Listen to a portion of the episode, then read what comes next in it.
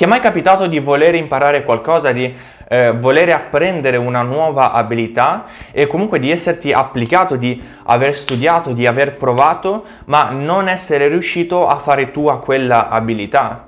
Sono sicuro che ti è già capitato perché è successo a tutti almeno una volta nella vita. Quello che consigliano tutti è fare pratica su pratica ogni giorno cosa assolutamente giustissima, ma se a questa pratica eh, non si applicano anche delle strategie ragionate che permettono di eh, imparare, di apprendere l'abilità in modo efficace ed efficiente, si rischia di procedere senza ottenere i risultati desiderati. Di seguito ti mostro 5 piccole strategie che puoi applicare già da subito, quindi eh, già dopo aver finito questo video se stai cercando di ehm, imparare una nuova abilità eh, però prima di iniziare con queste strategie voglio dirti che soltanto loro non bastano, ok? Non bastano perché per padroneggiare una nuova abilità ci vuole tempo e ci vuole costanza e da queste non si scappa. Detto ciò, la prima è dare spazio alla qualità e non alla quantità. Al posto di porti come obiettivo quante ore vuoi dedicare ad una certa abilità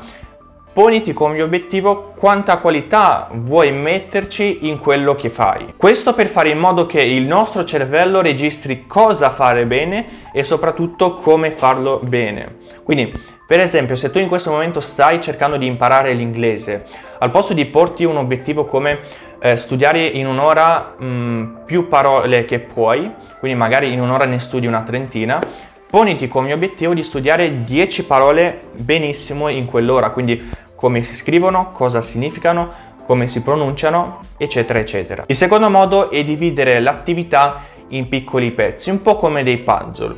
Questo perché ti sarà molto più facile imparare un piccolo pezzo alla volta e una volta che avrai padroneggiato questo piccolo pezzo, una volta che eh, lo avrai fatto tuo, lo avrai imparato perfettamente, lo potrai collegare ad un altro piccolo pezzo e studiare, padroneggiare anche l'altro. Una volta padroneggiati entrambi li collegherai a, ad un altro e così via. E prima di mettere in pratica però questa strategia devi porti due domande fondamentali. Qual è l'elemento più piccolo di questa competenza che posso padroneggiare?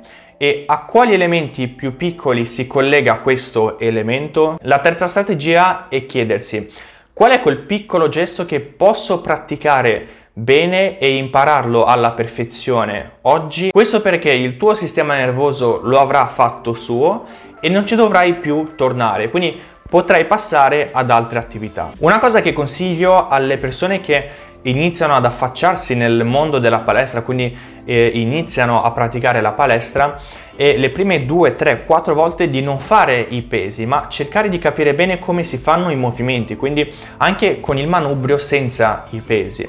Questo perché quando il loro sistema nervoso avrà capito come si fanno i movimenti e li avrà fatti eh, suoi, quando inizieranno a, mm, ad allenarsi con i pesi, per forza di cose eh, faranno i movimenti nella maniera giusta e corretta. La quarta strategia è un po' più particolare perché ovviamente capita a tutti di avere delle giornate no o comunque nelle quali non si abbia voglia di eh, continuare ad imparare magari un'abilità, ok? Una strategia giusta per fare in modo che il nostro cervello rimanga attivo è di eh, tenersi tre momenti durante la propria giornata e dedicare soltanto 5-10 minuti, ma già 5 minuti bastano, ehm, su quell'abilità che si sta imparando. Quindi 5 minuti al mattino, 5 minuti al pomeriggio e 5 minuti alla sera. Ovviamente ragazzi senza impegnarsi troppo, questa è una piccola strategia per mantenere il proprio cervello ehm, tranquillo senza stressarlo ma allo stesso tempo attivo. Quindi cercare in qualche modo di tenerlo ancorato all'abilità all'attività che si vuole apprendere. La quinta e ultima strategia è avere un quaderno di allenamento un programma diciamo.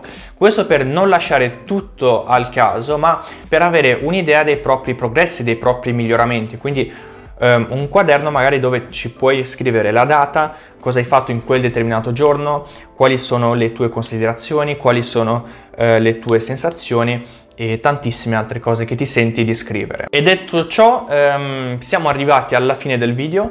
Io spero che questo video ti sia assolutamente d'aiuto e mi raccomando inizia ora a mettere in pratica questi consigli.